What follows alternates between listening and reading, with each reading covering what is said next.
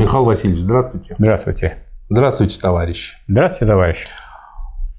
На прошлом уроке мы разобрали, что такое партия, что она дает, почему у пролетариата должна быть собственная партия. Это все понятно. Но, на мой взгляд, и вот мы специально этому посвящаем отдельный урок, нужно разобрать, что такое партия, созданная Лениным. Партия, созданная Лениным, по словам самого Ленина, это соединение научного социализма с рабочим движением. А научный социализм, хотя у нас есть такая стоя работа Ленина «Три источника, три составных части марксизма», он включает в себя собственно научный социализм, то есть политическую часть, то есть какой должна быть власть там, скажем, советская власть и так далее, власть, диктатура рабочего класса. Но он включает в себя политэкономию, потому что без политэкономии, без понимания экономической основы общества невозможно построить ничего, а социализм – это что-то созидательное. И революция, на самом деле, не для того существует, чтобы разрушать, чтобы созидать новое общество. И, а понять скажем, и то, и другое нельзя без философии. Поэтому это диалектический и исторический материализм, который опирается в том числе, э, кроме работ, так сказать, Маркса и Энгельса, на э, науку логики Гегеля, mm. на диалектику. Михаил Васильевич, а я как вторую тему, которую предлагаю рассмотреть в этом уроке, записал соединение теории и практики в единое целое у Ленина в его работе и в его практической партийной деятельности. Что скажете по этому поводу? Я хочу сказать, что книжное обучение или книжное изучение, оно полезно и важно. Но книжный коммунизм никогда не приводит... А что такое книжный коммунизм? А я все знаю что написано про коммунизм, но ничего не делаю, да? как ага. правильно, но не делаю. А те, кто, э, сказать, кому я должен был помочь и внести в их сознание эту правильность, как говорится, эту правильную идею, они этого не знают. Они э, действуют по наитию, а по наитию в буржуазном обществе они действуют так, как нужно буржуазии. И все рассыпается. То есть никакой классовой борьбы, никакого движения к коммунизму в недрах – капитализма не получается. И при социализме не получается движение вперед. И социализм может рассыпаться, и так, как он рассыпался у нас э, в Советском Союзе.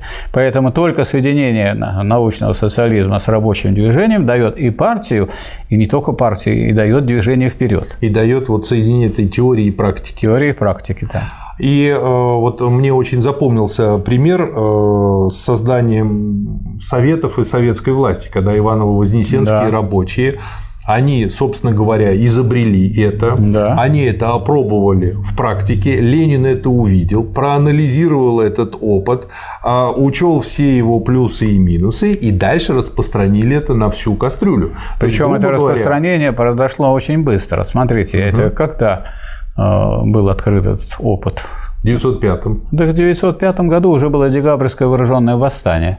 А вы можете... Меньше года прошло. А вы можете зайти вот на четвертую э, красноармейскую, рядом с технологическим институтом у нас в Ленинграде, и там вы видите вот на первом же доме на углу написано «Здесь в 1905 году Ленин присутствовал да. на заседании Совета рабочих Ленинграда». Ну, да. Ленинграда, Петрограда, конечно. То есть это распространилось очень быстро. То есть это открытие, именно потому что оно не какое-то так кабинетное открытие, это форма организации очень простая. Мы забастовали, только надо соединить свои усилия с другими бастующими. Вот как. А как соединить? Очень просто от каждой фабрики, от э, заботкомов собрать представителей совместно. Будет орган городской. Да. И я это к чему веду? То есть Ленин не выдумывал что-то такое абстрактное, как любят многие теоретики, придумать, а потом это как бы внедрять в народ и говорить, что народ не тот, потому что народу это почему-то не нравится. А он, наоборот, смотрел, что люди от практики предлагали. Ведь были же разные варианты, условно скажем, советов. И состоялся в первую очередь там, первый. Он проанализировал, почему там получилось, почему там не получилось. Да. И после этого, когда уже научно все это обработал, это научно обработанное распространили на всю кастрюлю. То есть абсолютно научный подход. То есть можно его сказать, э, назвать в этом плане там, социологом, обществоведом, ученым. Конечно. Он действовал как ученый. Конечно. И он, можно сказать, что если рабочий класс сделал открытие, то рабочий класс сделал это открытие доступным для всех. Да. Он об этом рассказал. Причем я хочу сказать... Рабочий класс сделал открытие, а Ленин сделал доступным для всех. Да. Угу. И я хотел бы акцентировать внимание на том, что само по себе слово «совет», оно очень широко распространено. Вот. Если так э, подходить чисто формально, у нас советский, конечно, Россия сейчас. Почему? Как называется у нас высший орган? Ой, да у нас везде советы. Нет, ну высший орган, так э, сказать, Совет в безопасности. Нет, а у нас... а у нас есть федеральное собрание, а верхняя палата как называется? Ну, какой-то совет. Совет Федерации. Ну так что вы хотите? Совет Безопасности. А есть Государственный совет, когда собирает Путин много-много-много представителей, руководителей. А это вот уже как раз-таки пример того, как не надо делать, если строишь Почему? коммунизм. Это вам не надо, а людям надо. И даже капиталистам надо. Капиталистам надо слова такие употреблять, взять в другом смысле совета. А мы говорим да. в том смысле, в каком употребляет его Ленин. Ленин да. употребляет советы однозначно, как, как орган, который создается бастующими рабочими и э, который, но ну, это территориальный орган, который формируется от производственных единиц депутатами. Да.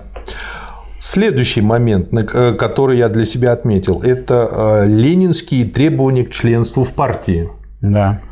То есть э, Ленин выдвинул, и Сталин мне очень понравилось в первом томе, э, в одной из своих статей, очень хорошо, хорошо разобрал, почему именно эти три требования э, к каждому члену партии предъявляются, и почему Ленин их предложил, и, к сожалению, поначалу их не все приняли, а на следующем съезде только партия приняла эти требования и а, почему они так важны? Что скажете по этому поводу? Ну вот с самого начала на втором съезде уже развернулась дискуссия, кого считать членом партии. Ленин наставил на том, что членом партии считать того, кто работает в одной из организаций партии. То есть он как бы элемент такой ячейки, он уже работает. коллектива, да. работает в одной из организаций. А другая точка зрения, на которой стоял Мартов, что вот он изредка помогает чем-то, что-то сделать. Нет, помогает, даже деньгами может помогать. Угу. Ну, это, это и есть кто такой, это спонсоры советники, кто угодно. Ну, и потом, если человек помогает, он же может сказать, сегодня я не могу помогать, у меня теща, как бы партия по боку. Дело в том, что, да, если мы э, посмотрим на эту партию это, ленинскими глазами, то что Ленин на самом деле думал о том, чтобы надо было совершить социалистическую революцию. Наступит день революции, будет принято решение – коллективной партии. Что нужно делать? Чтобы все члены партии, как один, встали и начали, встали делать. и начали делать. И если, сказать, э, строится новая власть, быстро построили советы. И получился, получилась советская власть. А если кто-то будет, а я вот э, не буду в этом участвовать, Давайте я, я, я денег, дам. я денег А, это получится, знаете, как помните, союз меча и Урала. Э, как бы, а можно ли 500 рублей спасут отца русской демократии? Да, так что вот э, член партии – это человек, который обсуждает, выступает, доказывает, отстаивает, но когда принято решение, партия действует как один человек. Это уже демократический централизм. Значит, первое, э, член партии, он обязан работать в партийной организации. Обязательно.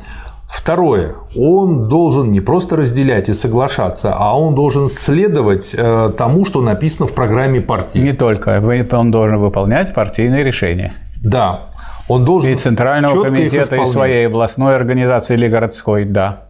Да. И третье, э, тоже очень важно, он должен э, платить членские взносы в Обязательно. партию. Потому что партия существует в капиталистическом окружении, и, и что мы можем делать без денег? То есть вот эти вот три требования ленинские Обязательно. очень здорово были разобраны Сталином. Очень рекомендую эту его статью из первого тома на эту тему. И э, как бы просто становится понятным, почему это требуется. И почему категорически нельзя было принять ни формулировку Мартова, ни формулировки других меньшевиков. Потому что Ленин давал такую формулировку, которая позволяет сделать революцию под руководством партии. А там что-то вроде клуба по интересу. Вот, вот этот клуб, и клуб. так и будет все время обсуждать. Да, будут. Вот нам кто сейчас запрещает? Вот мы сейчас разве там кто-нибудь запрещает выступать? Договоритесь, сколько хотите. Угу. Вот если вы просто выступаете и рассказываете, что вы там считаете, ну пусть считает еще есть миллион блогеров, да. которые скажут да. другое. Да. Следующий момент – это вот то, о чем вы начали говорить, демократический централизм. как я его понял, я изложу, поправить. А это означает, что пока решение не принято, оно обсуждается. Мало того, все члены партии обязаны участвовать в его обсуждении, высказывать свою точку зрения, голосовать по своим ячейкам и потом результаты голосования отправлять в ЦК. Но после того, как решение уже обсуждено на съезде, закреплено, утверждено, после этого оно исполняется и должно исполняться.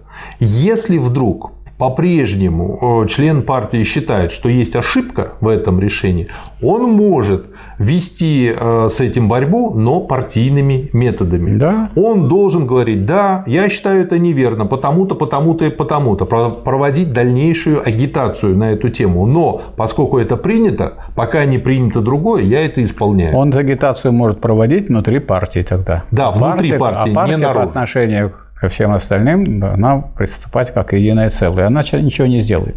Да, и демократичность в том смысле, что каждый может инициировать процесс рассмотрения, дискуссии, обсуждения. Каждый может выдвигать от себя или от своей ячейки, или от своей организации программу изменения улучшения, вот, а централизм, что в том э, смысле, когда приняли и приняли именно съездом, это уже считается законом. А мне кажется, что вот демократизм следует. как раз в централизме выражается, потому что вы можете обсуждать, говорить, это ваше угу. личное мнение, а вот общее мнение, в общую позицию нужно всем выполнять, а вот это демократично.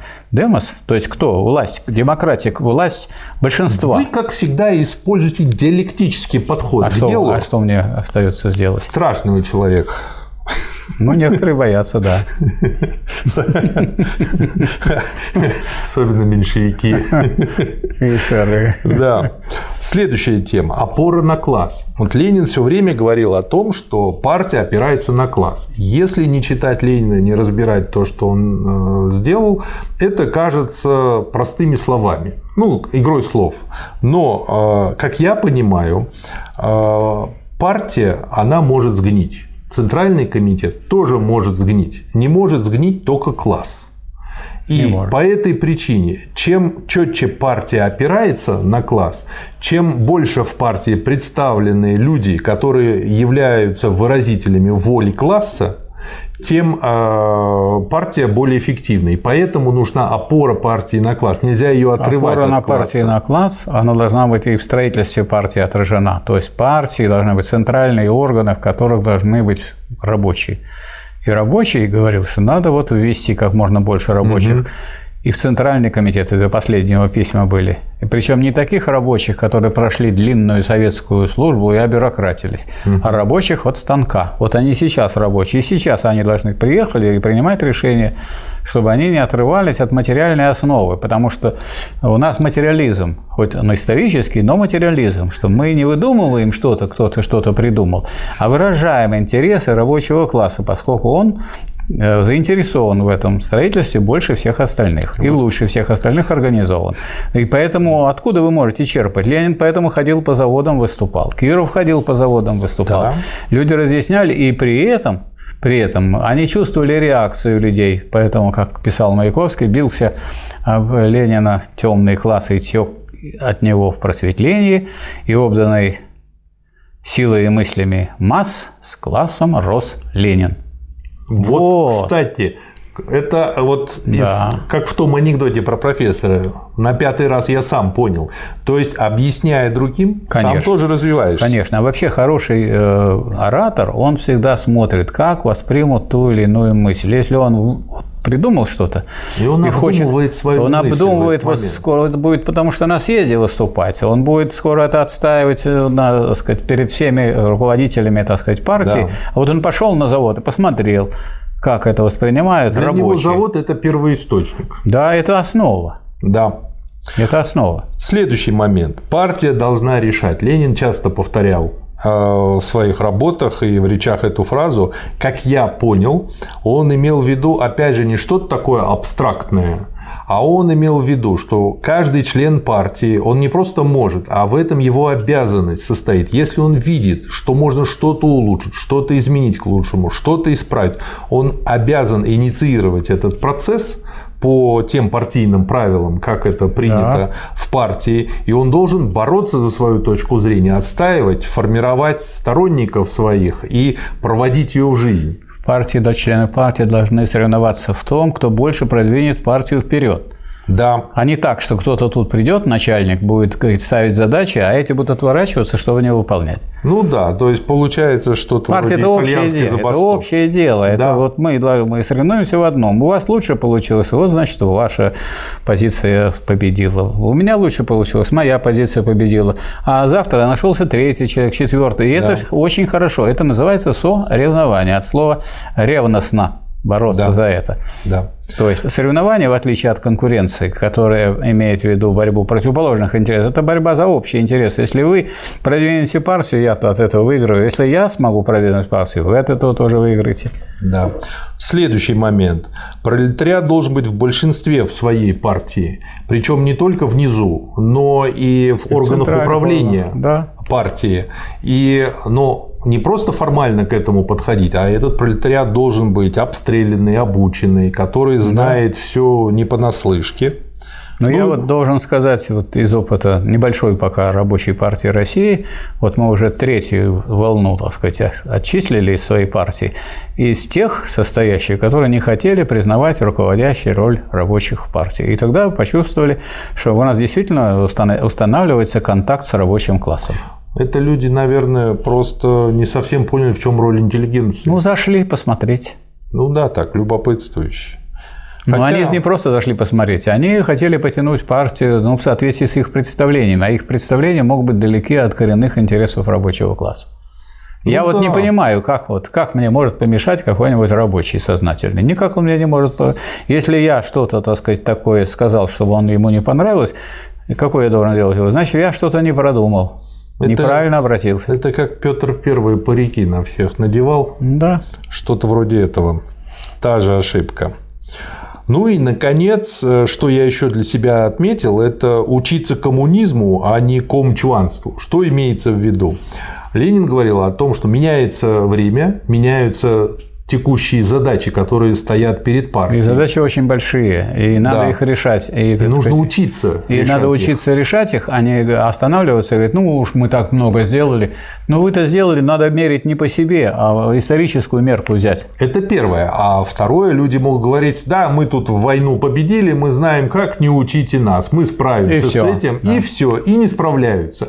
То есть люди переоценивают свои возможности, не понимают, что нужно развиваться вместе с ситуацией. И вот это он ну, назвал вот я хочу сказать, что вот я наблюдал у нас на экономическом факультете, где я работал, угу. пришли фронтовики, они расчистили этот факультет, а то у нас там были члены временного правительства, некоторые продолжали угу. там быть. Вот, это пришли такие люди, которые смотрели в глаза смерти и которые очень решительно действовали в этом отношении. Там от многих освободились и которые ничего не боялись. Для них никакой партийный начальник, хоть там в ЦК или в горкоме, в обкоме, он не авторитет. Да. Они исходили из необходимости решения каких-то задач. Они именно как раз вот партия должна решать. Да, вот они и решали. Они и решали. Вот примером, ну, скажем, для меня был Николай Андреевич Моисеенко, кавалер ордена Александра Невского, который закончил войну в Кенигсберге. А товарищ Рященко, разведчик, который, который прошел всю войну, вот, он так презрительно говорил по поводу начинавшегося буржуазования. Деньги есть, Иван Петрович, денег нет, паршиво сволочь. Да. И вот получается, что вот э, партию, которую создал Ленин, за которую он всегда боролся, она соответствовала вот всему э, перечисленному и... И которую продолжал, продолжал строить, строить и дальше Сталин. пестовать товарищ, товарищ Сталин. Сталин, руководствуясь этими самыми принципами. Вот такие моменты, и вот такова партия Ленина. Спасибо, Михаил Васильевич. Пожалуйста. Спасибо, товарищ. Спасибо, товарищи. До свидания.